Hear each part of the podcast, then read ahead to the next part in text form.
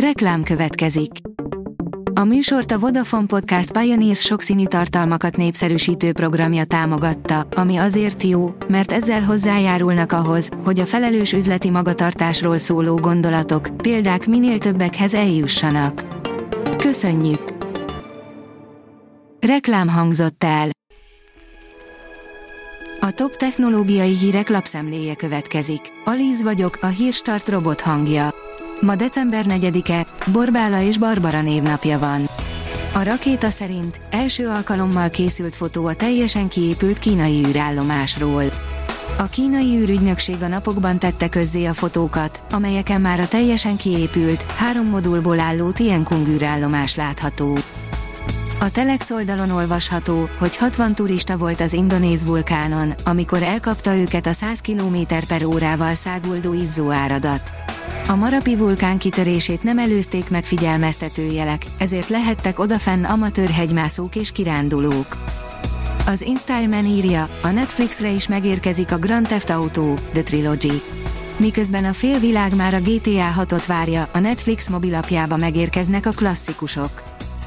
A PCV oldalon olvasható, hogy jön a .mim domén, beláthatatlan következményekkel. A kezdeményezést a Google indította, és úgy néz ki, hogy időközben néhol már életbe is lépett. Az Android portál oldalon olvasható, hogy visszatekintés, a Symbian Bell majdnem utolérte az Androidot, de már túl késő volt. A Bell kiadásával a Symbian nem titkolt célja volt, hogy végre beérje nagy riválisait, az Androidot és az iOS-t. A Bell fontos változásokat hozott az előző verziókhoz képest, amelyek sokkal kellemesebbé és használhatóbbá tették a Symbian felületét. Kezdjük az alapokkal, és tényleg az alapokkal. Apple iPhone 16 Pro Max, legfrissebb hírek, plegykák, írja az IT Business. Hogyan tud az Apple javítani a készüléken? Minden bizonyal vannak olyan fejlesztések, amelyeket a vállalat a nagyobb teljesítmény elérésén túl is elvégezhet. Az eddig hallottak alapján valószínű, hogy az iPhone 16 Pro Max jelentős frissítést kaphat, többek között nagyobb képernyőről, plusz gombról és erősebb optikai zoomról is beszélnek. A mínuszos teszi fel a kérdést, fúzió, mire mennének a japánok nélkülünk. Ünnepélyes keretek között felavatták az európai és japán összefogásban Nakában épített JT60 SA kísérleti fúziós berendezést, amelyben egy magyar fejlesztésű intelligens kamerarendszer segíti a fúziós folyamatok megértését, ezen keresztül láthatják a kutatók az első plazmát. Az igényesférfi.hu írja, négy napos munkahét, a mesterséges intelligencia lehet a kulcs. Az úttörő technológia széles körű elterjedése javíthatja a munka és a magánélet egyensúlyát, komoly szabadidő többlethez juttatva a munkavállalókat. A Bitport oldalon olvasható, hogy az IKT támogatás drága, de nélküle nem fejlődik a biznisz. Ez a kkv problémája világszerte. A megoldás szállítók pedig a széttagoltságra, a sok egyedi igényre és az ebből eredő magas fejlesztési és támogatási költségekre panaszkodnak. Megoldhatták a furcsa sivatagi üveg rejtéjét, írja a 24.hu. A líbiai sivatagi üveg régóta foglalkoztatja a kutatókat, egy friss tanulmány alapján az anyag egy meteorit becsapódásával jöhetett létre.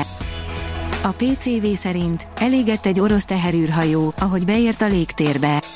A NASA astronautája a nemzetközi űrállomáson felvételt is készített az eseményről. A Magro írja, drónokkal és mesterséges intelligenciával készítettek talajnedvesség térképet a magyar kutatók.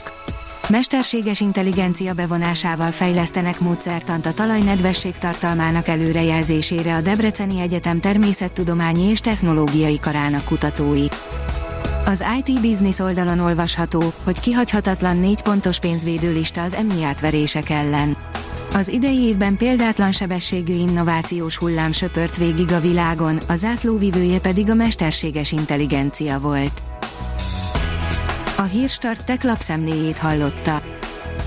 Ha még több hírt szeretne hallani, kérjük, látogassa meg a podcast.hírstart.hu oldalunkat, vagy keressen minket a Spotify csatornánkon, ahol kérjük, értékelje csatornánkat 5 csillagra.